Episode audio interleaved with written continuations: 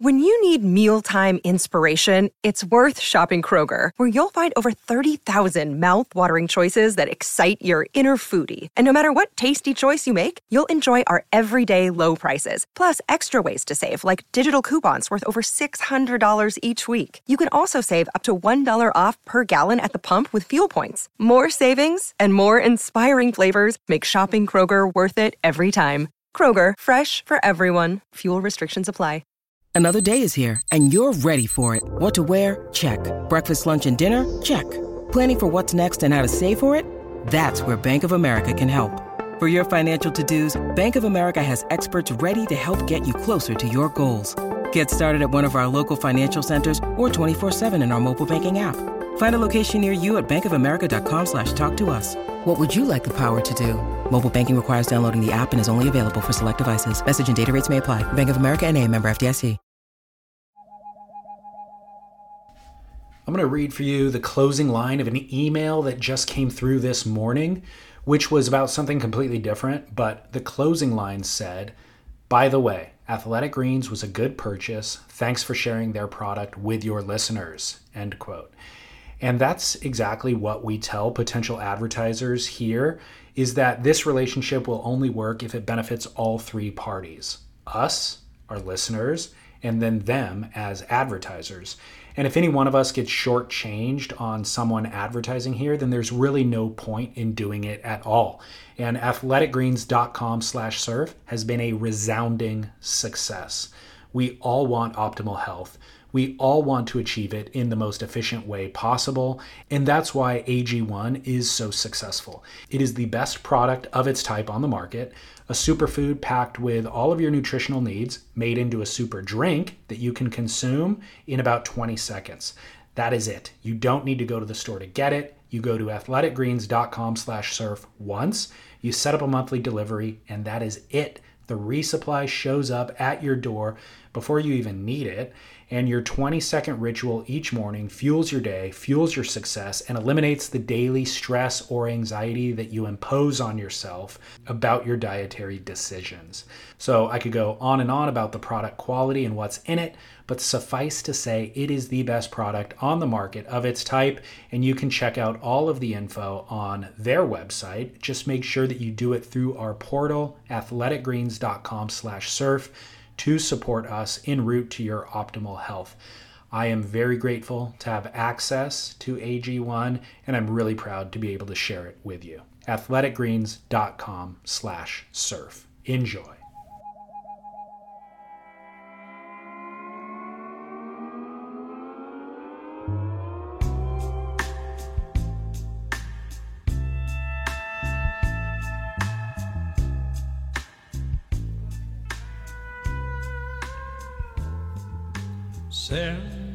Imagine wearing a suit and tie every single day, sitting in Los Angeles traffic while you make your way inland to a high rise, riding the elevator up to your office where your boss constantly berates you.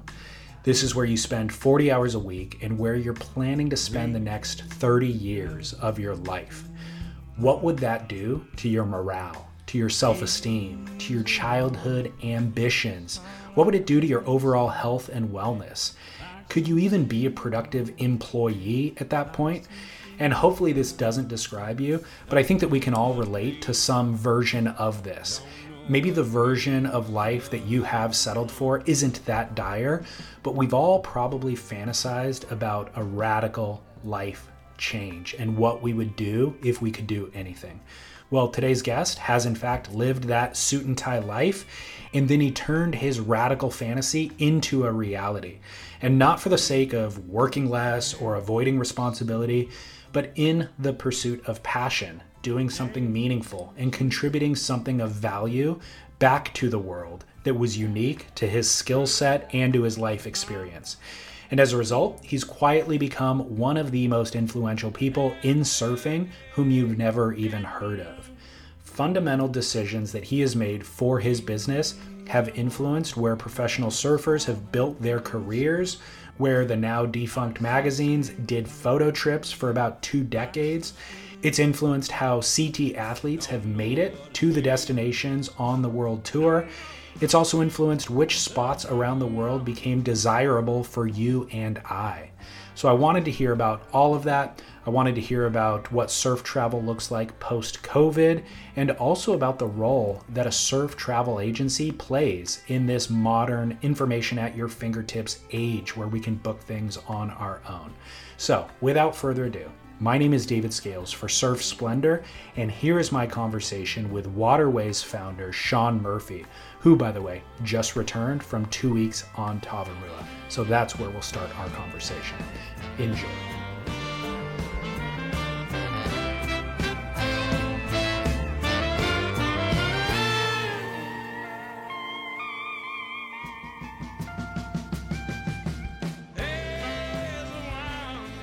You just got back from uh, Tavarua. Is that I did. right? I, my family and I do a trip there every year for the middle two weeks in March, Okay. and it's just amazing. I mean, we've been going there since before they were born for that same time period, and we went there when my wife was pregnant with both the children. So basically, since before they were even one, they've gone every year except for the COVID years. And it's just so special. I mean, all the staff and everything. Have you been to Tavarua? no. it's so special. It's it's unlike any place I've ever been in that the staff are, I mean, people say it and you take it lightly and you just think, oh, really? Is it really like that? But they're like family and they are family. And there's generations of staff. Like the grandparents used to work there and now the, their children work there and now their children's children are working there.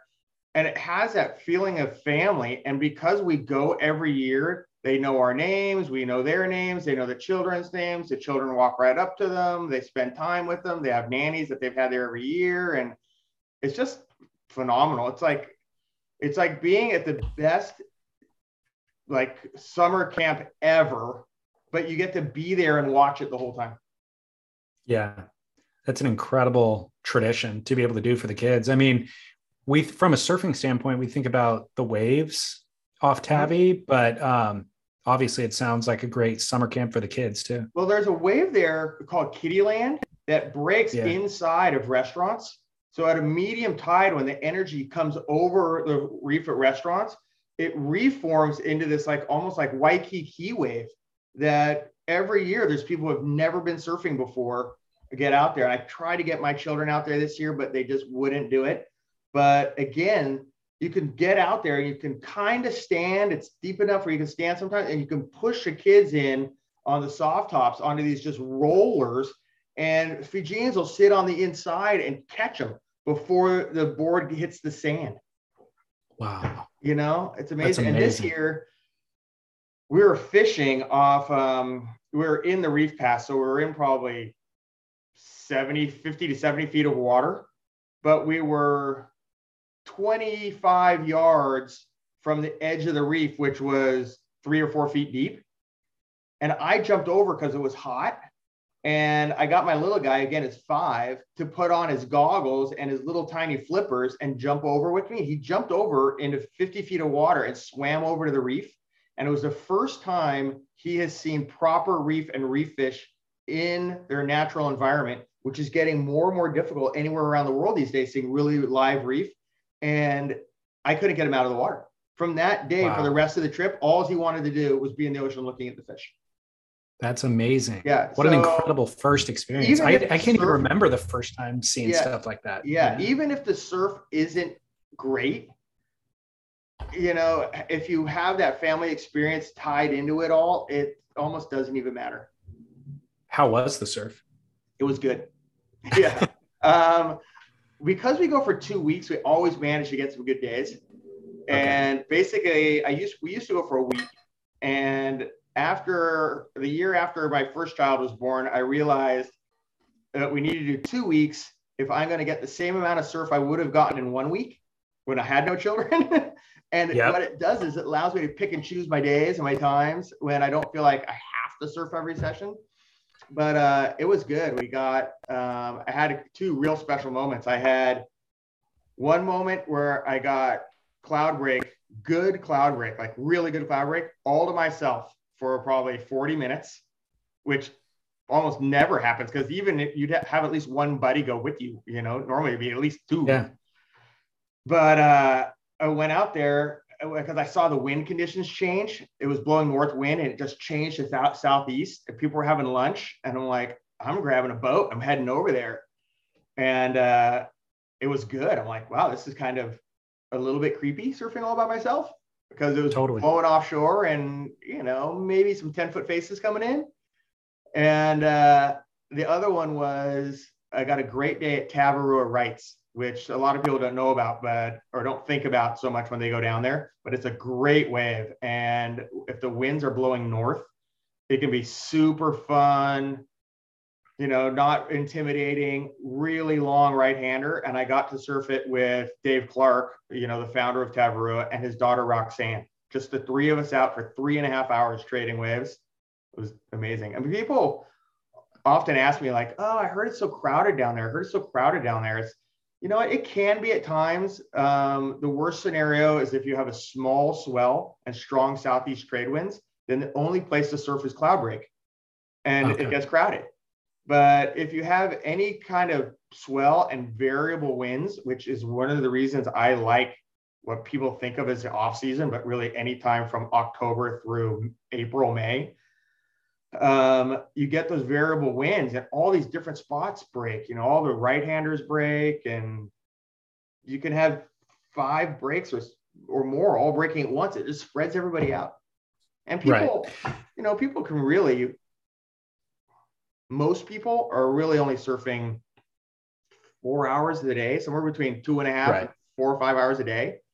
So you just kind of I mean, yes, I've gotten to know it. I gotten to know the kind of transition of people in and out, when people were having lunch and all that. So I, I might work it a little bit better than some, but you can get some really uncrowded surf out there. I do every year.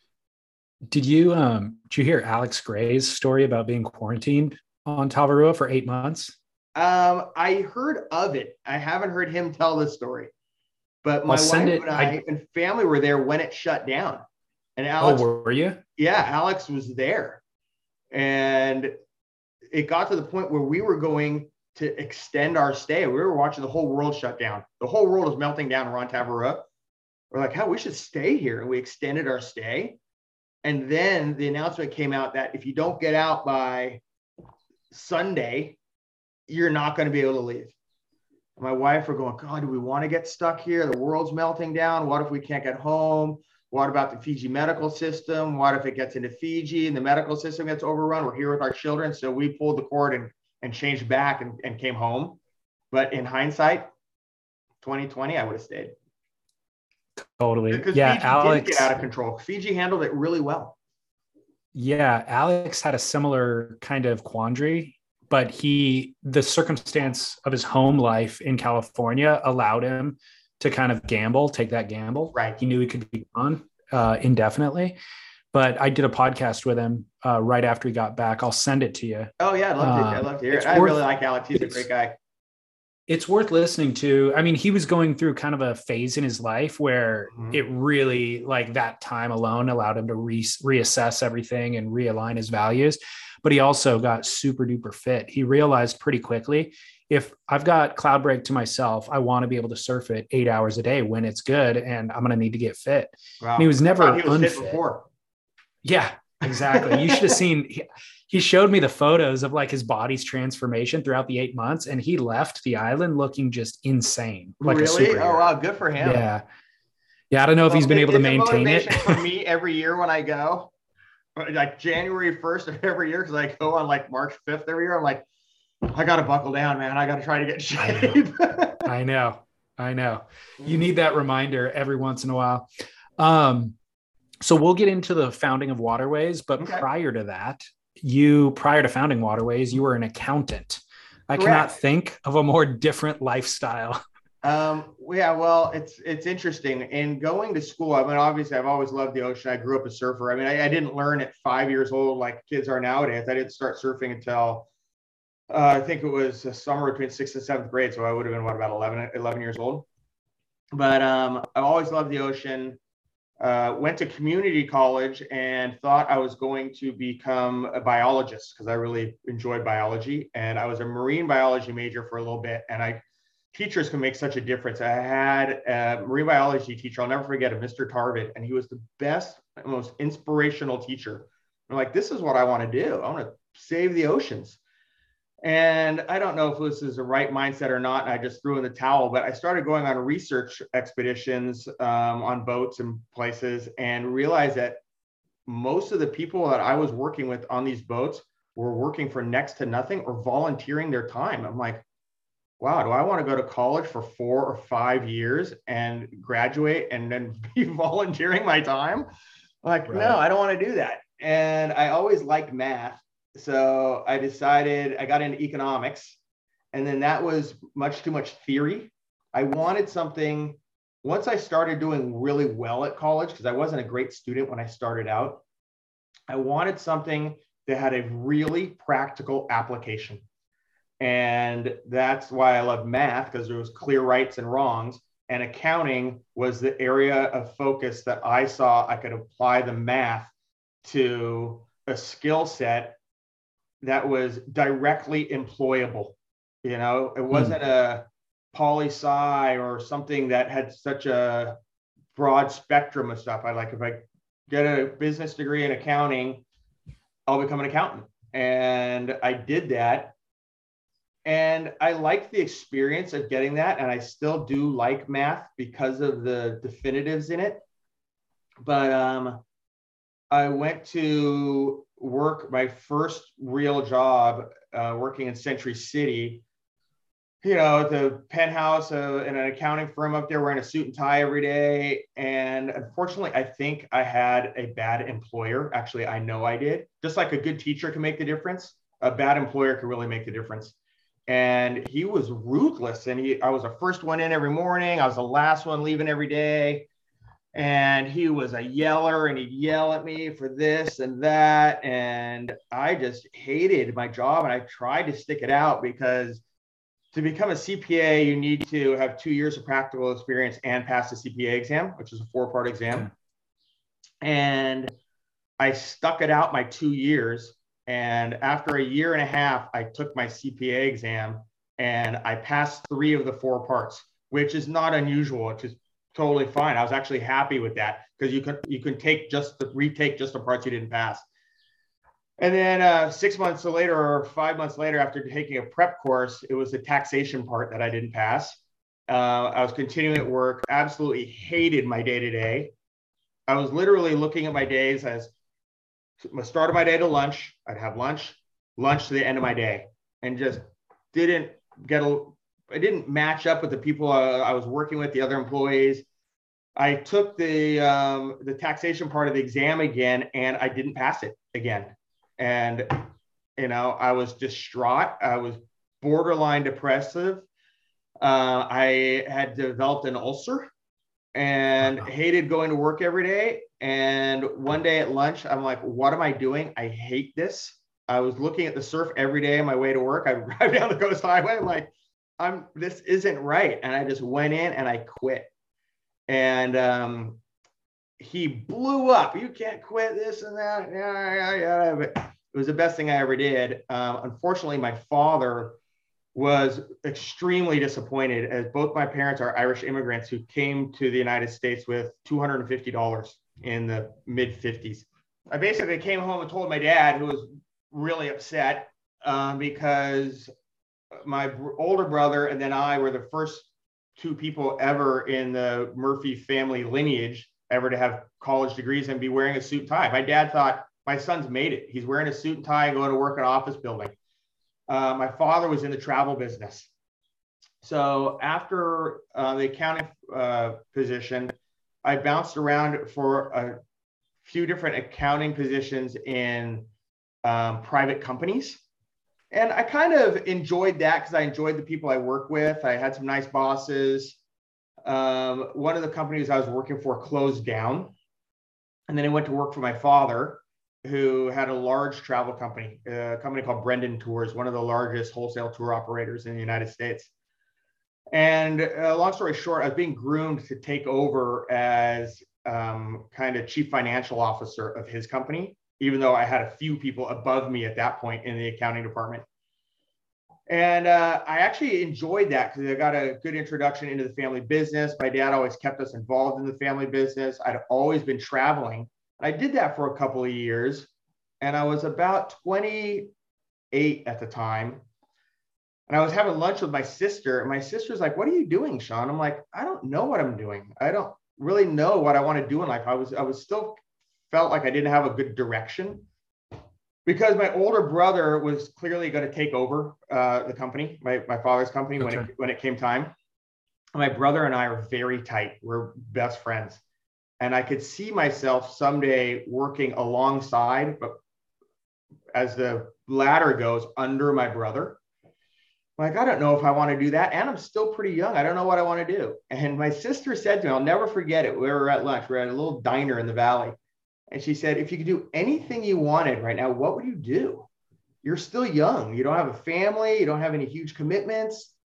You could do anything you want right now. And I thought about it like, I would just surf and travel all over the world. That's what I love doing. I'm happiest when I'm doing that, but I'm no way near enough good enough to be a professional surfer. And I have to make money to do that. And it was her suggestion. She's like, why don't you start a travel company using some of the connections you have through dad's company and you know see how that goes. I thought about it. I'm like you know what? That's a really good idea because this was pre-internet you know nobody knew about where to surf in tahiti and tonga and samoa and all these places. I had been traveling already with a backpack for for years and all throughout south central america and stuff. And uh, i put together a business plan and i went into my dad's office in his big desk and I sat across from his at his big desk and I said, Dad, I have an idea and I want to present you a business plan. And because of my background, I was able to put together a, a good business plan. And yeah. I presented it to him and he thought about it and he said, I said, I said, Dad, this is what I need. Here's my business plan. From you, what I would like, it was like I had like $20,000 of seed money to get started and I'd like a cubicle to set up as an office space. And he said, okay, I'll tell you what. I don't think surfers have any money and that's never going to work, but I like your passion about it. I will lend you the $20,000 and I will give you the office space. And when you fail, you will come back to work for my company and stop complaining about not being happy at your jobs because you just got to buckle down. Not everybody's happy every day they go to work and you just got to buckle down and work hard and make money. I said, okay, I'll do that. And I had him paid back his $20,000 in nine months. And Good for never, you. never wow. looked, never looked back. And my father was never really one to say job well done, but I heard from many people that he was very proud of me and he would tell all his friends at functions about what his son was doing and how he started his company and I would say for solid first 10 years, my dad was just expecting it to fail one day, but uh, yeah. uh, it, it didn't. And he was very proud of me. And I moved out. I got my own office space and got employees and, you know, worked the magazines and the connections through all the magazines and then tried to harness the power of the internet when it first started. And when it first started, for me, it was an excellent tool and then over time it kind of became competition and you know we just learned to uh, live and adapt.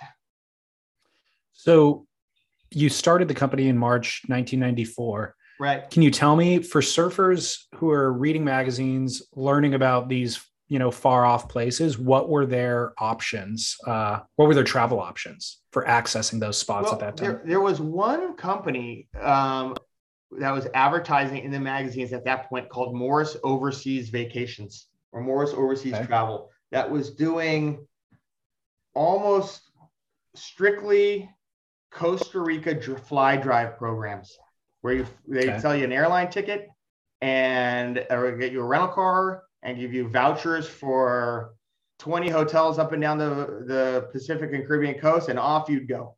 So that was one option that was out there I think they started a couple years before I started uh, and doing again exclusively Costa Rica. When I started, I jumped on that Costa Rica bandwagon right away because I saw that as an inexpensive, easy option. But really, my very first offerings outside of that was um, Fiji, Tonga, and Samoa. So that was a little trifecta we put together right off the bat. And with an island hopper pass through Polynesian Airlines. And back then, I mean, Fiji, Tonga, and Samoa were extremely exotic. I mean, people, uh, the culture down there, they didn't have really much infrastructure for general tourism, especially in Tonga and Samoa. Fiji had a little bit. So that was really when we launched in 94 our five pieces of product. And we quickly added to that two pieces, which were um, really the jumping point for us, our, our growth, our real growth, which was the Maldives and Indonesia. And the Maldives uh, was an amazing uh, opportunity for us because there was very little surf opportunities or operations in the Maldives at that time.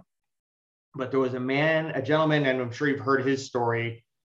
And unfortunately, he has passed, but a podcast on him would have been amazing. Is Tony Hussein, who was shipwrecked in the Maldives and decided to, when he saw the writing on the wall after living there for 15 years surfing by himself, that surf travel was going to start in the Maldives, he decided to be the one to start it. And he started it with a company in Australia called Atoll Adventures. And between Tony and a gentleman named Ian Lyon at Atoll Adventures, they were basically running a really good Maldivian surf program. And they were happy with what they had.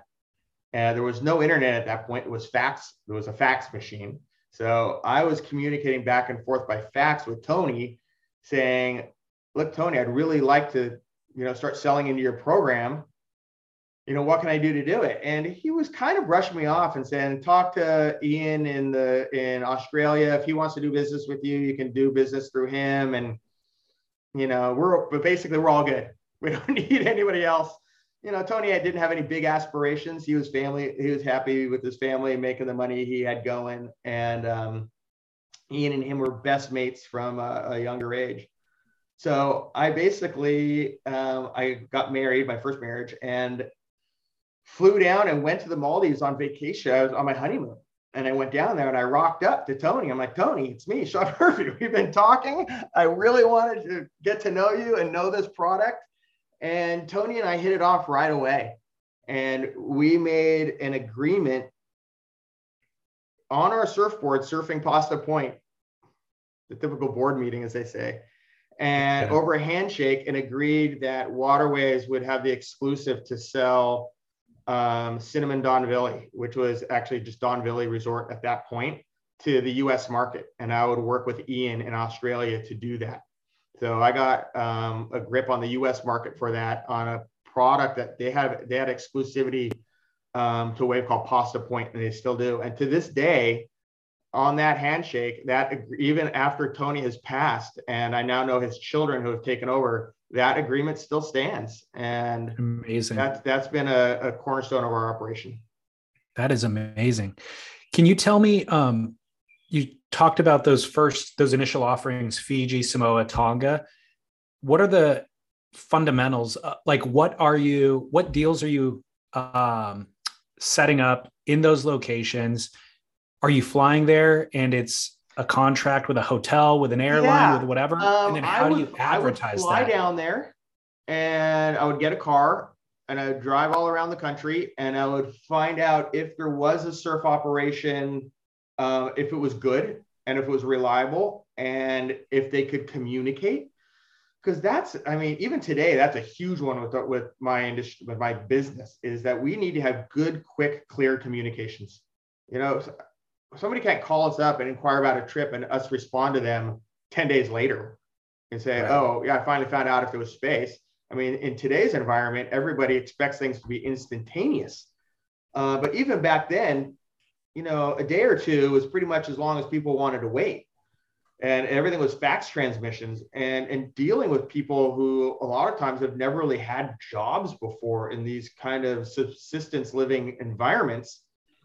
That was a big hurdle communication. So I had to find somebody generally that had some type of Western background so they could speak the okay. language, um, had uh, knowledge of the surf, uh, of the culture and the community and the protocols to get to surf these different locations um, and not um, conflict with any customary um, land rights and all this kind of stuff.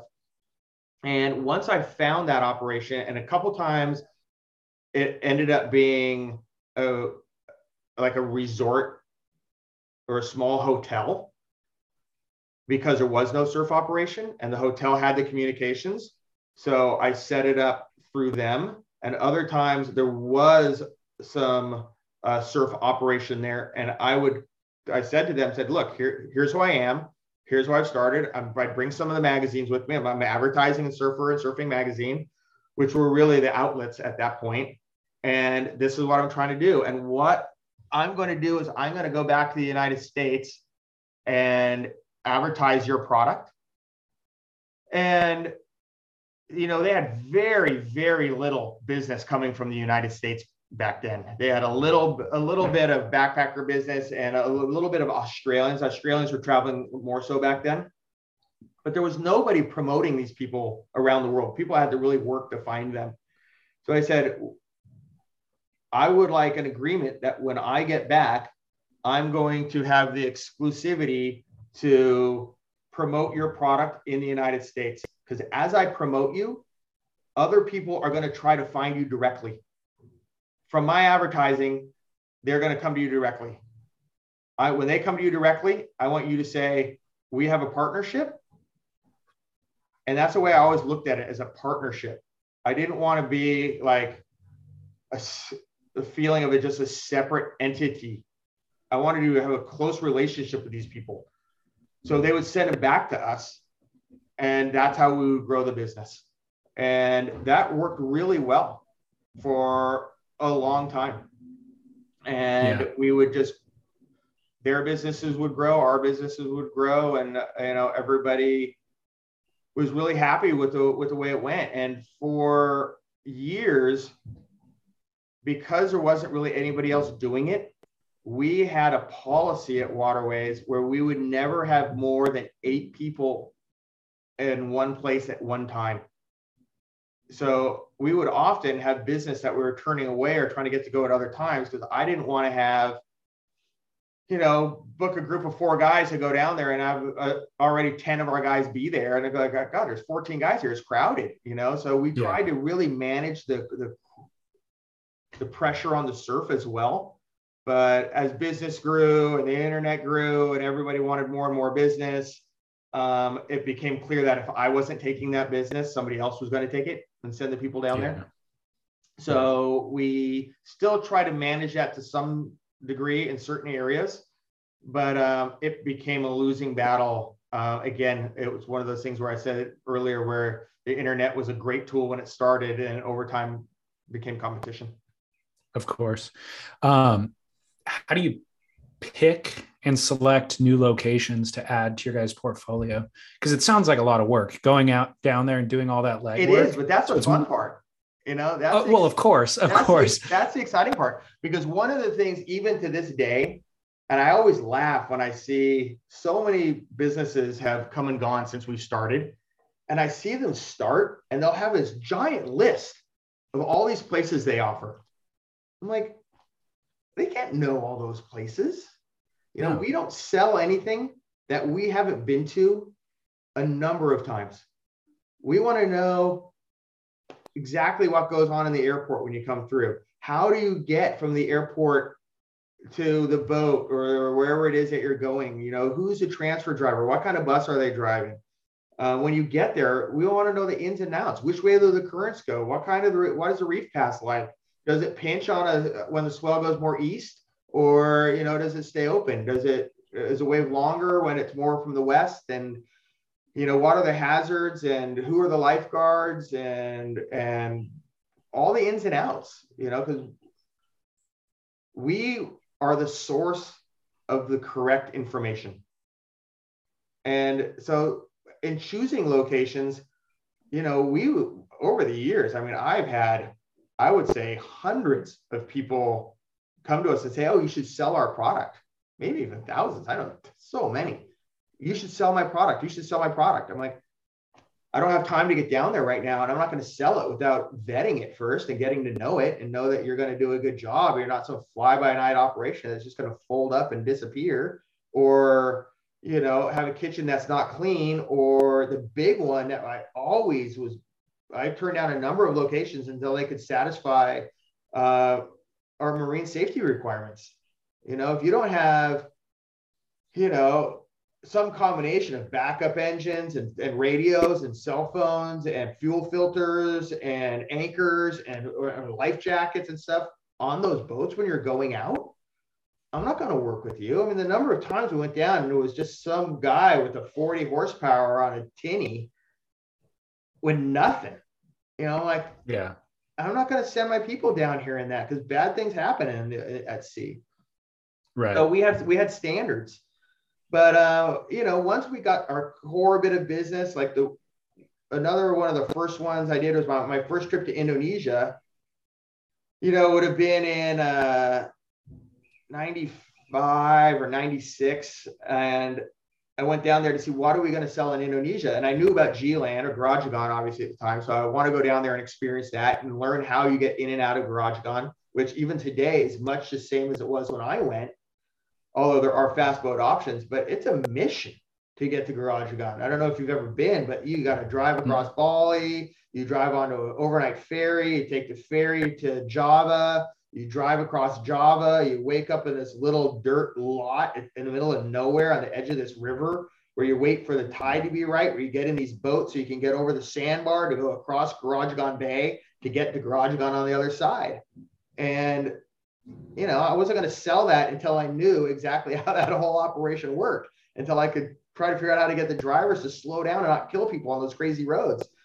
And, but with that, um, you know, I scouted some properties in Bali and I did my first yacht charter to Lombok and Sumbawa. And we came back, we were able to sell Lombok Sumbawa charters, G-Land, and stays in Bali, and any combination of that when we first started. But what was a huge success was we sold a package that was a seven-night Lombok Sumbawa charter, a three-night stay at G-Land, and three nights in in Bali. So altogether, it was a uh, 13 night. It was two weeks including air. We sold the air package, and packaged it all up, and wow, what a great experience that was for people.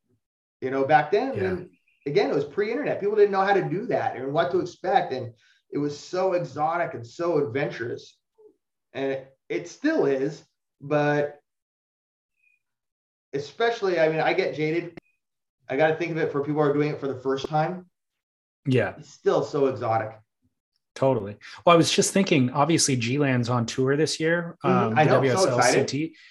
I know, but I'm thinking how many of the actual tour surfers have ever even been there? I mean, Kelly for sure. For sure. But I, I don't know of any others that I've seen there, you know? So yeah, that'll be super interesting because in, follow their travel very much, but they don't travel too much outside the tour program. So you're probably right. I mean, I mean, there's in the 90s, in that mid 90s era, that was, I mean, it was on tour, right? Yeah. Quiksilver was doing yeah. videos that were there. So you kind of got it, got in there probably at the exact right time, but it's fallen out of fashion. I think just because of the um, all the things that you explained in terms of getting there, mm-hmm. it's a little more challenging in work than it is to go elsewhere. You know? Yeah, and it's interesting that you say that it's fallen out of fashion because I think that's a, a perfect expression. Um, you know, as the Mentawais became the place to yeah. go and the cool place with all the different options. Um, over the years, the Mentawais now has quite a bit of pressure from boat charters and land camps and and and such. And G-Land is now oftentimes less crowded than the surf in Bali or the Mentawais. And it's a yeah. phenomenal wave. Oh my goodness. Of course. Yeah. I can't wait so, to see it. That was one of my favorite events watching it. The reason they canceled that was because um, of the big riots. There were big riots in Jakarta.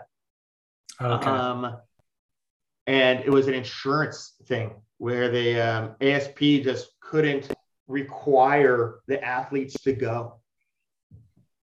Gotcha. Um, because we were handling to, a lot of that. Oh, were you? Yeah. Uh, back to you building the business. who was the first employee that you hired and what was their role? My first employee was a gal named Wendy Headley, and I poached her from my dad. Oh my gosh. Uh, because she was and still is and still works for me today, um, an airline specialist. And you've probably seen people do computer programming where they're putting in all these slashes and dashes and asterisks in these weird formats that you just don't know how they know how to do that so quickly. Um, the airline reservation systems over the years have become much more user friendly and are Windows based or point and click, just like you're using your, your desktop. But if you know the, all the commands and can do it the old way, you can do it much more quickly and burrow down into the systems to find all types of information. And Wendy has that expertise.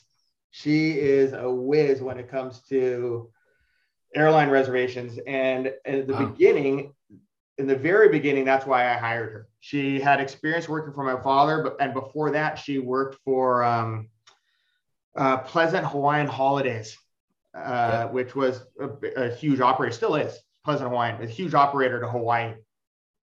So it was Wendy and I. Uh, she was doing all the air, and I was doing all the travel and talking to everybody. We had a typewriter. We had one phone on like a 20 foot extension cord that Wendy would go like, let me transfer you and hand the phone across the room to me. And uh, yeah, that was that was great times. And then we grew. We had this little office that's smaller. That was smaller than the office that I'm in now. Uh, and we hired another person, um, Christina. And our office was so small. It was probably about a third of the size of the office that I'm in now. It was tiny, wow. barely fit our two desks. That we poked, we punched a hole in the wall to make it like a, it was like a to-go window. And Christina's desk was on the other side uh, and then we um, we just grew. We had to hire more people. We we moved. Amazing. I, I left the nest. Uh, I left the nest from my father.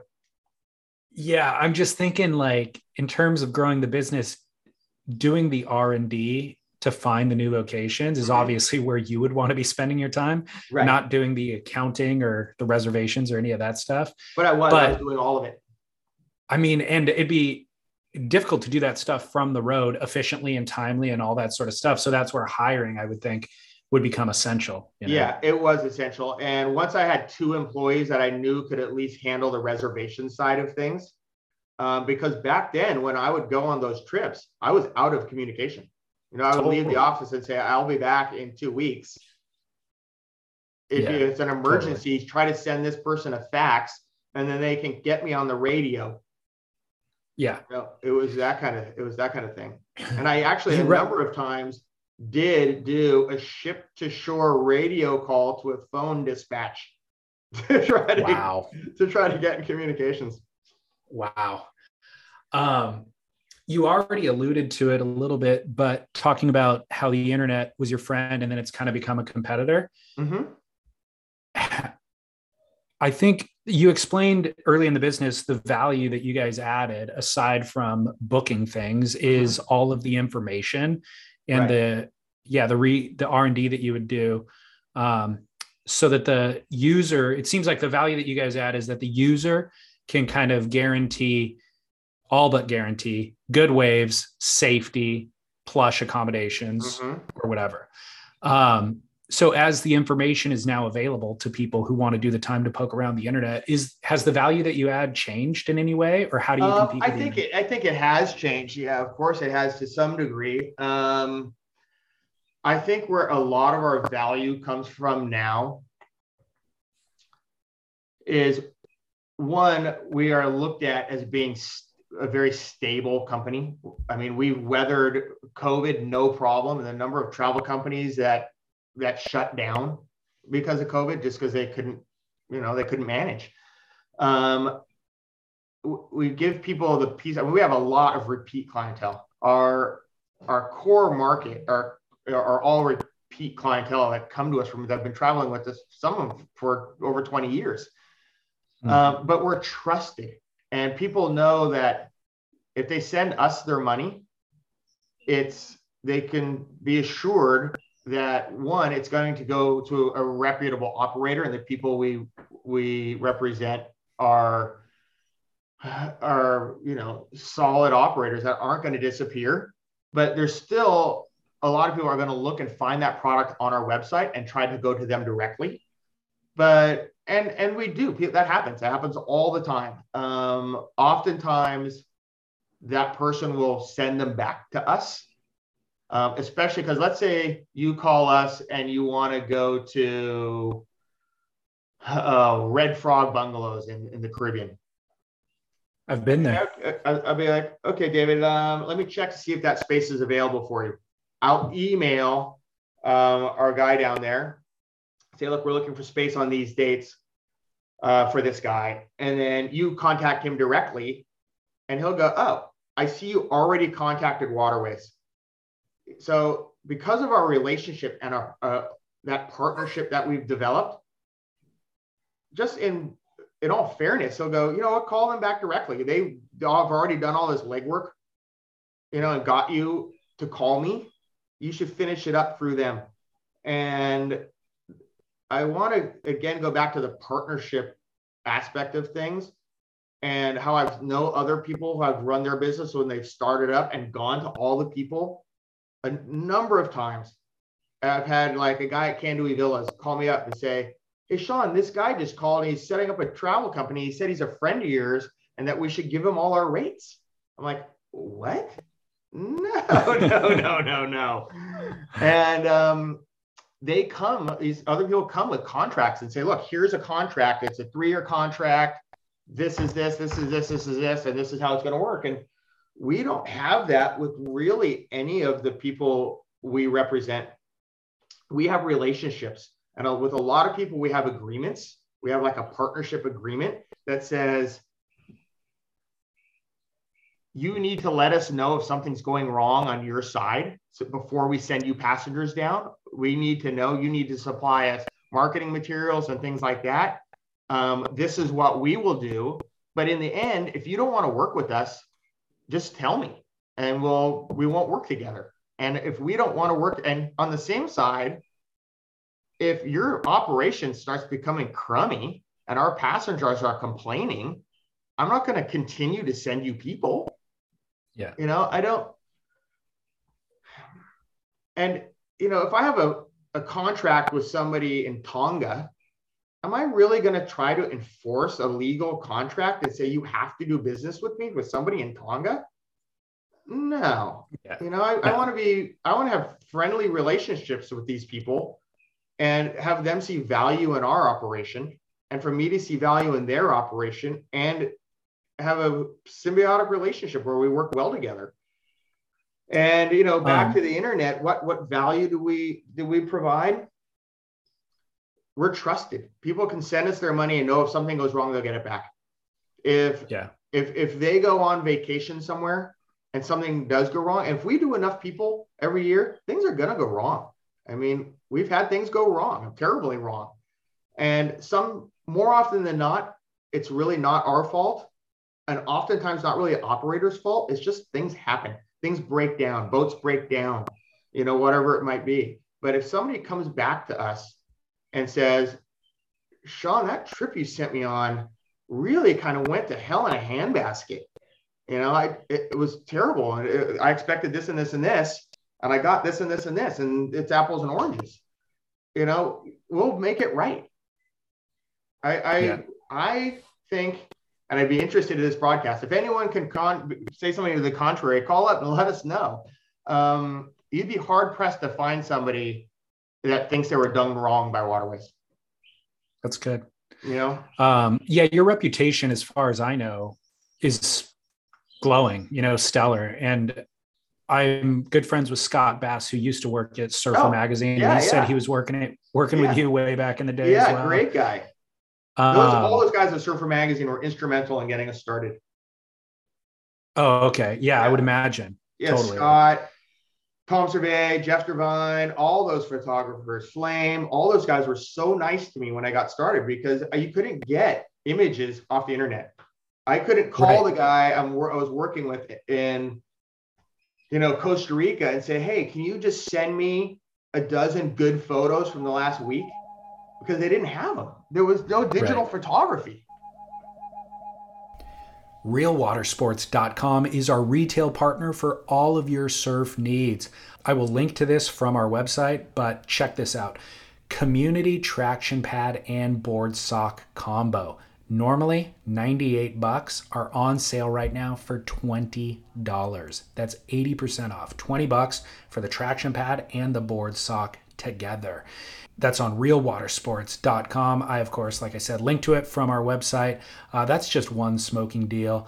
In terms of surfboards, they've got a couple of IPA modern stings built in Dark Arts construction. Those are 17% off. Uh, they come in a variety of sizes, so they probably got one for you. They're shipping surfboards around the world daily, each for a low flat fee. They have surfboard review videos to help guide you, or their staff is available. They're knowledgeable, available to answer any questions. But just poke around the website a little bit, fantasize, check out those sale items. They've always got a few heavily discounted gems um, just because they have a lot of inventory, so they're making way for new stuff. So you can kind of add those on to a surfboard purchase or whatever you need. But you'll always find these collaboration boards that they do with surfboard shapers, like the IPA Dark Arts stuff that I was never even planning on purchasing. But I go there to their website, I see that, and I'm like, man, that fills a gap in my quiver that I didn't even know existed. So you can find your next surfboard and everything you need at realwatersports.com for all of your surf needs. Realwatersports.com. Enjoy. When you're hiring for a small business, you want to find quality professionals that are right for the role, and there's no faster or effective way than through LinkedIn jobs. Your time and capital are precious, and there is a powerful resource that can help you focus on what you're good at and integrate people into your team seamlessly to help grow your business. LinkedIn Jobs has created the tools to find the right professionals for your team efficiently and for free.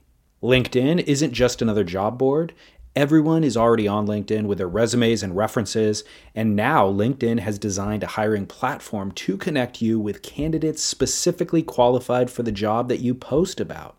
More than a billion professionals meticulously organized to connect people by skill set to help us all advance our position. 2.5 million businesses already use LinkedIn for hiring, and 86% of small businesses get a qualified candidate within 24 hours. It's that fast, easy to use, and effective.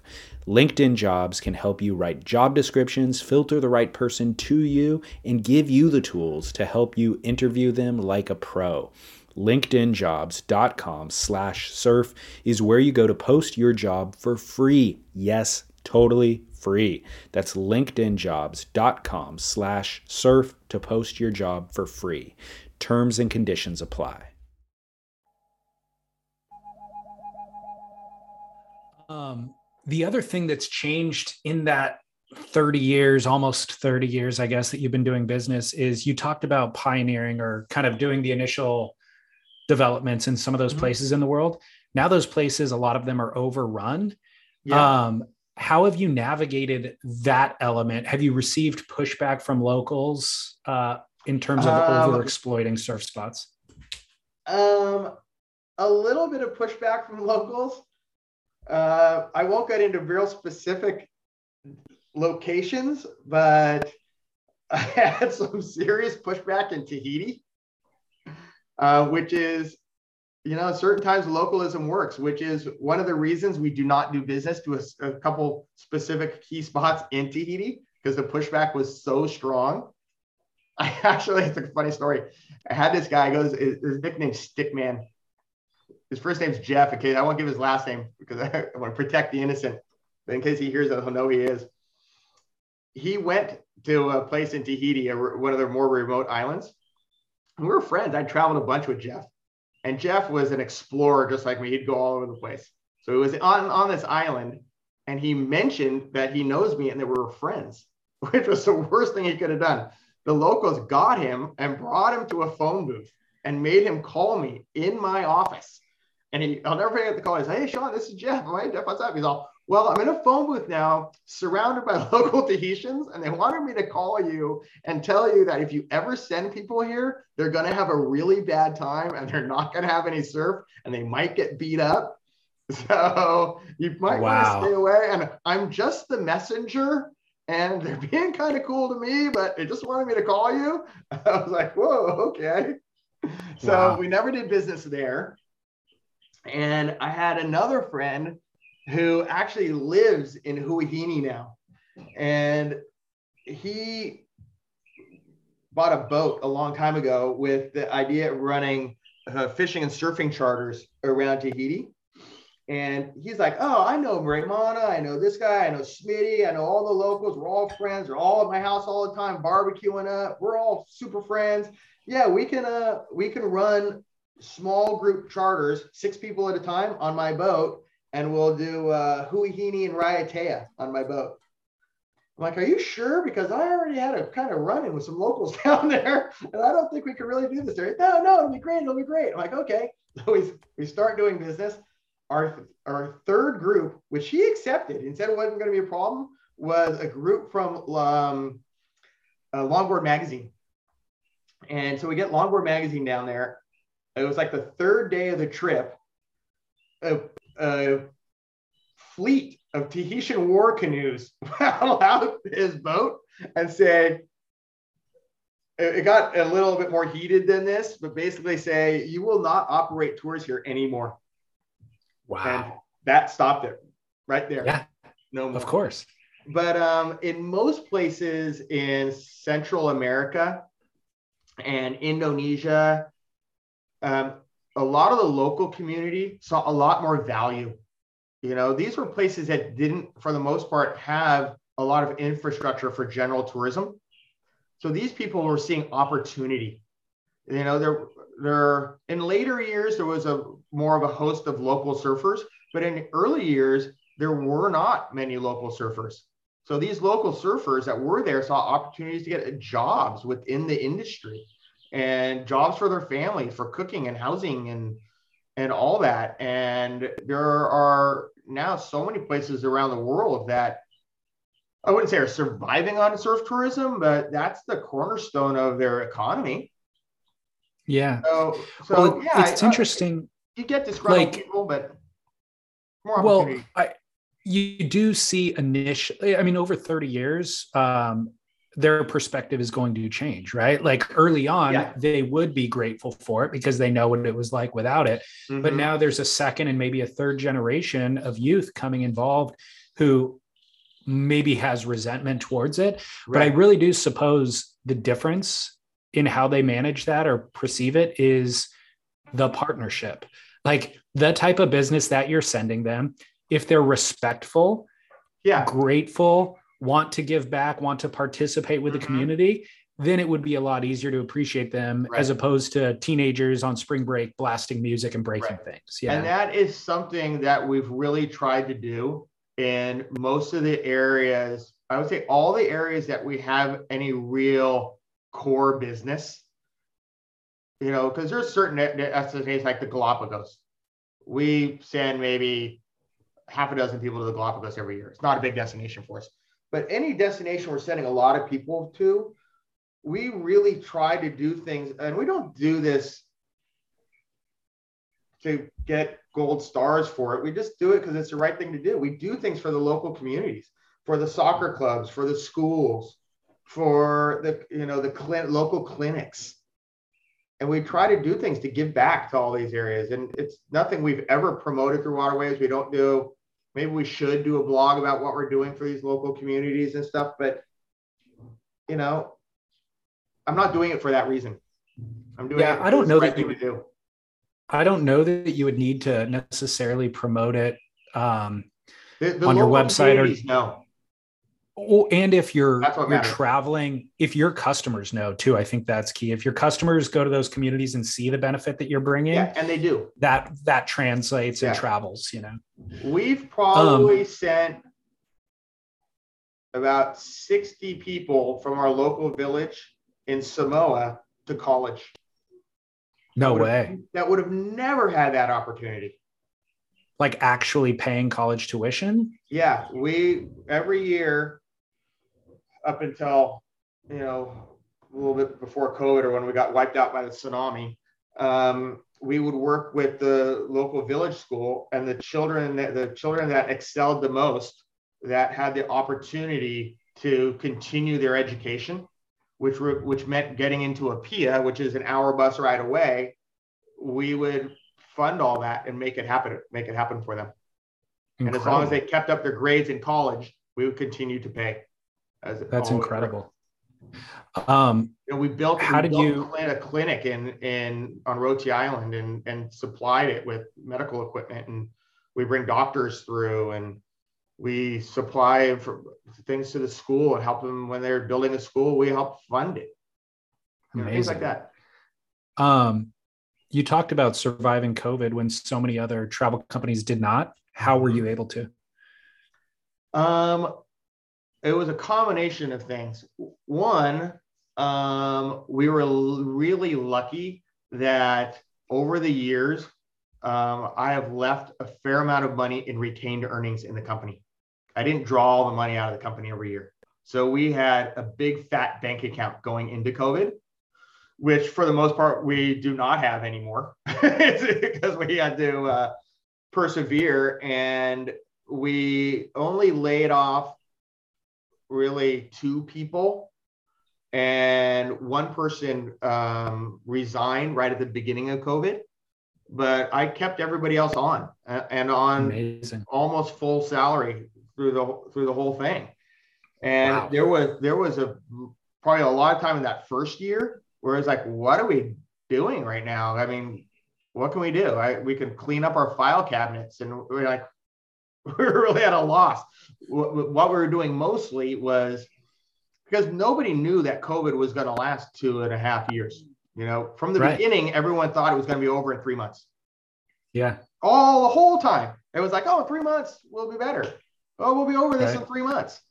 And that's why I'm still have a hard time being confident that we're coming out of it right now because I thoroughly believe for so long after three months we'll be coming out of it. So we were still taking bookings. And there were a lot of people in March of 2020 that were like, oh, this thing's going to be over. I'll book for July, you know, right. by or, or August for the end of the summer. So we were taking bookings. And for so much of our time, what we were doing was managing all those cancellations.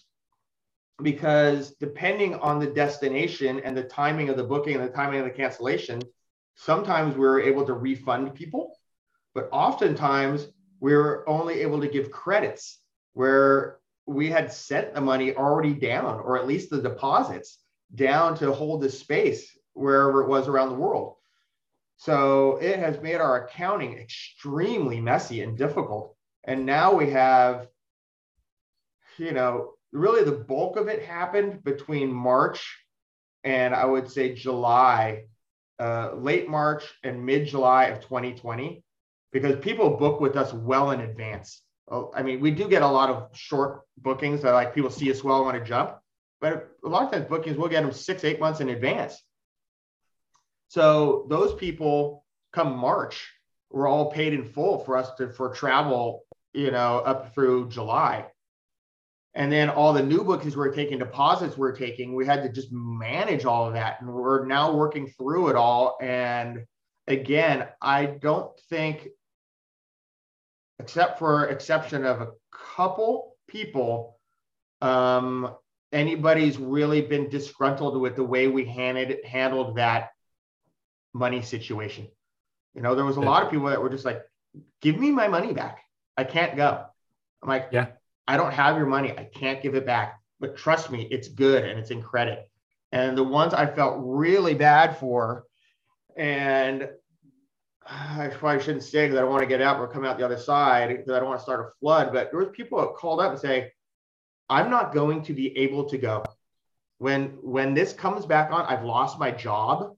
I have people yep. who are sick in my family. So even when COVID's over, I'm not going to be able to afford to go anymore. And on some of those, there was only very few of them. We just refunded the people. And I talked to the operator. I gave him a sob story, and I said, "Look, if if we can fill that space with somebody else, I'll refund them if you'll let me hold the credit and I'll put somebody else's name on it later. You know, so we were able to do stuff like that. Yeah, but, I mean, and every step of the process, though, from that operator to the client, everybody's uncertain on where their next paycheck's coming from, when right. this will get opened up, all that. So nobody wants to be the one holding the bag. But if everybody kind of shimmies and adjusts a little bit, hopefully, right. you know, everybody well, can be happy at the end. hit. Um, I'd say the travel industry was really the one of the ones hit the most. I mean, initially, I felt so bad for all the restaurant tours and restaurants that all shut down. Nobody can go to oh, yeah. restaurants anymore. Well, at least the restaurants were able to do adapt and do to go food and do outside dining and things like that. Where, I mean, Samoa has been closed, and I built Salani Surf Resort. Samoa has been closed for now over two years with no sign of reopening. No one in or out. Why no sign of reopening? Because they don't want to open up. Samoa, I mean, as Samoa the rest of very, the world opens Samoa up, Samoa has very little infrastructure for general tourism. Much of the country is subsistence living, and they get a lot of aid money. They're okay. still getting their aid money. The people who are subsistence living are still subsistence living the way they were. It hasn't affected them at all.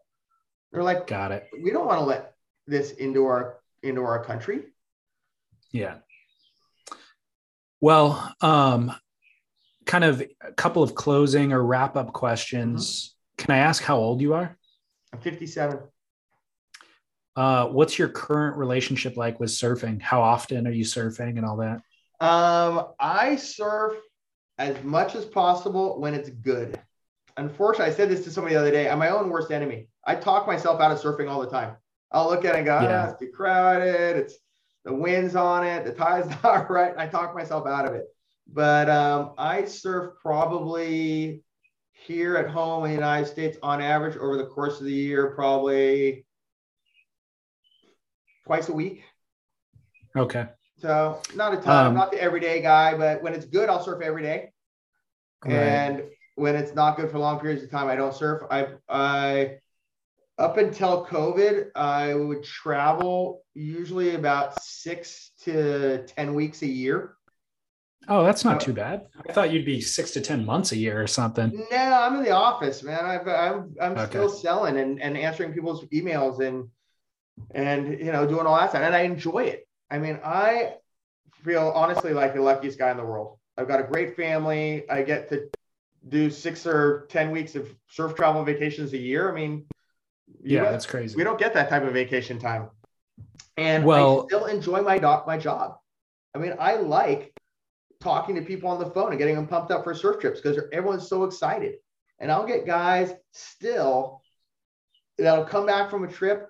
And this happens maybe not every day, but at least a few times a week where somebody calls up and goes, Sean, you just sent me on that trip. I was down in Roti and I had the best time. And I was talking to Greg one day and he told me about the spot. We went to the spot, there was nobody out. And he was telling me all, and literally the story will go on for 20 minutes leading up to how he got this best wave of his life. And wow. I love it. I absolutely eat it up. And I don't know anybody who's been in the same job for as long as I have that still loves what they do. The only thing in my whole career of waterways that I have not enjoyed is dealing with COVID. All the other issues like boats breaking down and airlines being grounded and volcanoes disrupting travel and all that kind of stuff, that, that kind of stuff I've always looked at as part of the job. And my dad once told me when you're having those issues, if you focus on that issue and do the best you can to protect everybody you can who's traveling and just do it. Work your hardest and get it done. Time will come and go, and it, that that issue will come to pass, and you can look back on it and go, "I did the best I can." And as long as you know you did the best you can, everybody will be happy, and that has I mean, true. In a certain way, those challenges are what make the job fun and interesting. Yeah. If it was easy, you'd get bored by it probably. Yeah. Yeah, probably. And yeah. I still like kind of looking at not so much new destinations, but new product in destinations. And every now and then, a little bit of stuff comes along that's a sniff at a new destination that I, I find exciting. Yeah. So where in the world have you not gone that you want to go for surf travel or or for travel in general? Actually, um, I had never been to the Caribbean. Um, I, I, would like to get out and, and surf in the in the Caribbean. I haven't done um, really much of West Africa. I, I, would like to get into West Africa, but I've been. I mean, I'm so lucky. I've been to a lot of places, and Africa is one of yeah. my favorites.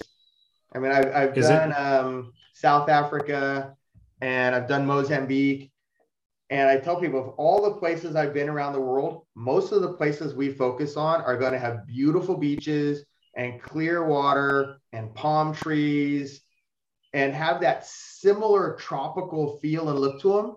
Where Africa is just so different the culture, the topography, the surf, you know, the animal life, everything is so different there. I still feel like for somebody who's traveled as much as I have, I feel like those experiences to me are new and exciting.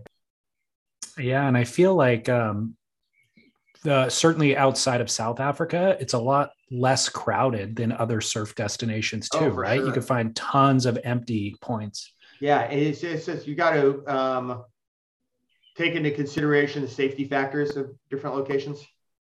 Right, of course. Um, what uh, how does how and what does retirement look like when you love your job that much? Do you ever envision yourself retiring? And considering that you get to travel 10 weeks out of the year? Um not anytime soon, I don't think. But um I think what would happen is eventually somebody will take over and I'll get into more of a consulting position, maybe. Yeah. You know, I travel more. As long as travel more, maybe just handle, you know, do a little bit less on the on the phones with people and on the emails, answering emails and that little less of the paperwork stuff and more of the relationship things with uh, with the resorts. Gotcha. And and I actually I mentioned to you that I built Salani Surf Resort. I'm still a, a yeah. significant shareholder in that. I also built Nembrala Beach Resort in um, on Roti, and I I own 90% of that. And over the years, I've owned various yachts and run yacht charters around the world. So I, some of the product I sell into is my own product. Um, yeah. I'd like to get more involved on the product side. Gotcha. I really, I really enjoy that. And if that side is done right, you know, there's there's more margin in that. It can be yeah. more more lucrative. The travel business is is again to bring back uh, something from my father um, the travel business is a nickel and dime business you know we have to do volume to make any money. We're not making a yep. huge amount of money off any one passenger. You know um, where if the product is run well and you keep your occupancy up your um, the margins on that side are better. Gotcha. And it's an asset right? And it's an asset. It's a hard um, asset. so a hard asset in many ways. Yeah, um, it's a hard asset, especially if it's a difficult asset. Right. Um, whose boards are you riding? Uh, right now, I ride um, MB Michael Barron, Michael Byrne, B Y R N E, um, yep. a shaper out of Oceanside, and yep. I like him a lot. I was riding you know, nothing against Channel Islands, but I was riding Channel Islands boards for years. And then I think I just started riding the wrong boards for me.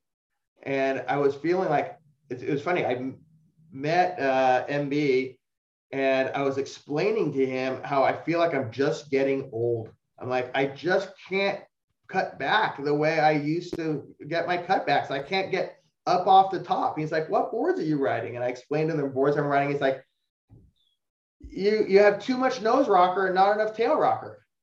I'm like, oh. He's like, here, you need a board more like this. And he shaped me a board. I'm like, oh, I felt young again. And the other wow. one I'm surfing is um, Bruce Fowler, which for me is been super fun because I'm older. I'm a little resistant to change. So I like riding my standard tri fins that I've always rode that make might look very similar, but be different a little bit different on the rocker and fin systems, but these boards are basically flat and wide and have a tail that's this wide. And I ride they're all, I ride them as quads, and I feel like they paddle like longboards and surf like shortboards. They're so much fun. Good. Yeah. I've had a number of friends who swear by MBs and ride them for life, Oh, yeah? you know? Yeah. So, and I feel like early, I don't know, 20 years ago, I saw a lot of them in the water and I Mhm. haven't in the last 20 years, but there are still like these steadfast uh, supporters, Yeah. you know? I, I, was, I can't it. say enough good things about Good. uh, his boards and him as a person. I, I really enjoy our interaction now and the way he listens and tailors his boards. Like for this script to Tabby, I'm like, you know, MB, I want basically the same boards with another couple leaders in them because I'm, I'm getting older and fatter. And uh, he listened and, and maybe two new boards, and they were great. Good. Um, final question is nothing to do with surfing. You mentioned your parents being Irish immigrants. Mhm. Uh, have you seen the film Belfast yet? No, I haven't, but I'm interested to, to see it because I know many people who lived through that conflict. And I've gone to Ireland almost every year since the year I was born. And I have been in and around that conflict a number of times, like actually dangerously close on a number of occasions uh, when I was younger. It's it's an incredible film. It was so beautiful. oh, yeah, you've seen it. Didn't it just come out? Yeah, it did. Um, I watched it last weekend. Um, I've been trying to like go through the Oscar nominations Mhm. and watch one a week or something. Right. And that one to me stood there, and a number of them are really, really good. Mm-hmm. That one within 30 minutes, I was like, bang, this is the winner. This is the best picture of the year. It and is it's pretty relevant stunning. to today. I mean, talk about a divided society of of like-minded people. It's Yep. bizarre. It really is bizarre. Like having more in common, but far more in common than you have, uh, you know, in disagreement, and then choosing that tiny disagreement Yeah, to kill each other over. yeah. And again, I know quite a number of people that were caught up deeply in that conflict of Yeah. um, older relatives and friends that uh, hearing their stories firsthand. I mean, it was just awful. Well, this the film does a great job of telling a lot of different sides of the conflict, but Mhm. all through the eyes of just a young boy who's so innocent that there's no way to even understand why humans become this cynical and conflicted, you know? Mhm. So it's really, really beautiful. Oh, good. Well, thanks for the tip on that. I look forward to uh, watching it. Gladly. I really appreciate you taking the time to fill us all in. It's a fascinating yeah, story. It's a, it's been a really fun ride. And congratulations on a, what I see is already a good, successful run. Thanks, man. Yeah, we started uh 2013. So we've been Yeah. in since the earliest of days. You're right. Those were early podcast days. Dude, there was so few. Scott, so Scott Bass was the only other guy who had produced any surf content uh, in the podcast world because he was doing one for Surfer Magazine. Mhm. And I was like, this can be my little gift back to surfing, essentially. Um, not not envisioning that there would be any business model or anything. Right. And that's all developed since then. But it was all just kind of if 20 people are willing to listen, then that'll I'm be worth it. so you know? sad to see the magazines just kind of go the way they've gone because they know. were so helpful, as I mentioned before, to me in the early days. I would spend a lot of time in the offices down there, and the environment in the offices down there was so fun. Those were all Yeah. surfers putting together a magazine, and they were Yeah. joking around and they kind of came across like a group of idiots, I, even though I know they weren't. you know, they all had their educational backgrounds in what they were doing, but they were just having so much fun. I'm like, how can this be a business? And again, they were just so helpful to me all the way from the photographers to the publishers and doing articles on us. And, and, uh, I don't know if you know, you know that the pe- people who surf that end of every surfer magazine was the thing they did I that on me. that. And I think that was the second collector's issue, you know, that big issue they did.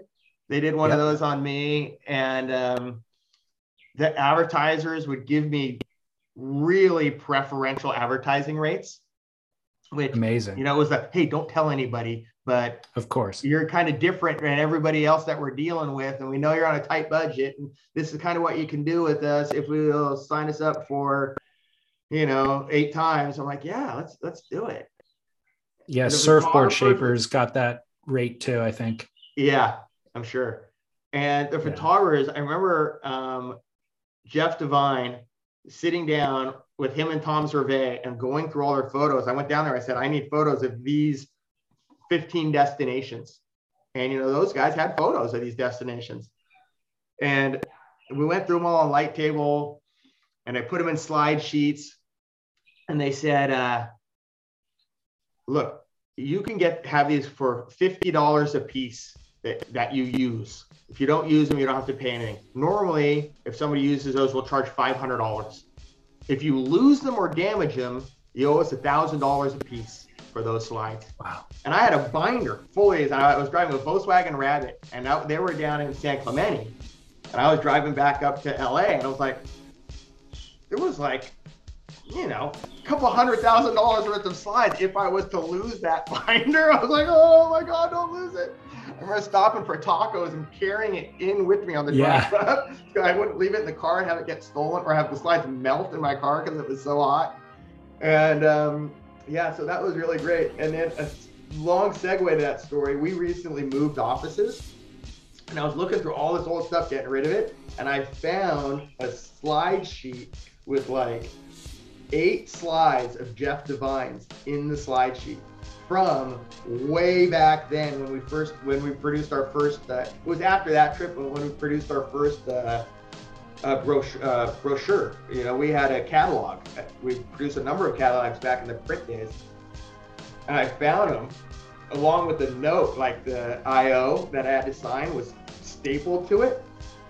And it was like 20 years old. I'm like oh my god jeff certainly doesn't know this exists anymore. What do i do do I give it back to him? Because there's obviously some great memories in there for him. Or do I just throw it away and pretend it never existed? And I sent it to Jeff and uh, I FedExed it to him with a gift card for a nice restaurant in his local community with a I'm sorry note. Wow. He called, me, he called me up. He's like, I had no idea these slides even existed. Thanks so much for sending them back. And he was just really appreciative and was not in any way disgruntled that I held on to his slides for 20 years. That's amazing. Yeah, what that, a gift that, for And that happened like, I don't know, three months ago. Crazy. I know. Crazy. Awesome. Well, thanks again for the story, Sean, and Yeah. for taking the time. Thank you. I, can't wait to, to hear it. And uh, take care. And if you're ever going anywhere, let me know. We'll make sure we take care of you. Do you surf I will for sure. Oh yeah. Well, I've got a five month old, so no. But yes, in general. it keeps you sane.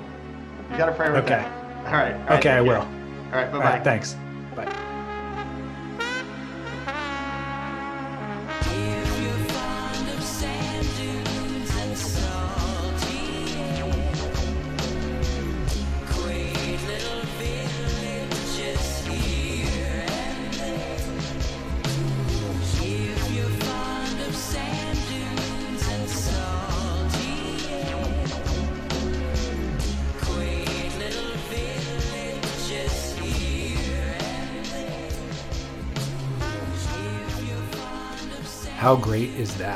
Sean Murphy, ladies and gentlemen, from Waterways Travel. I've seen Waterways advertising in surf magazines since the mid 90s when I really first kind of discovered and got into surfing. And so, really cool to be able to talk to Sean, hear his story. Um, I love somebody who's just passionate about exploration, travel, but also I love a good business story. Somebody who's had to adapt, navigate, uh, pave roads, overcome obstacles and challenges, and to be able to be the leading business in a given space for decades on end is really no small feat.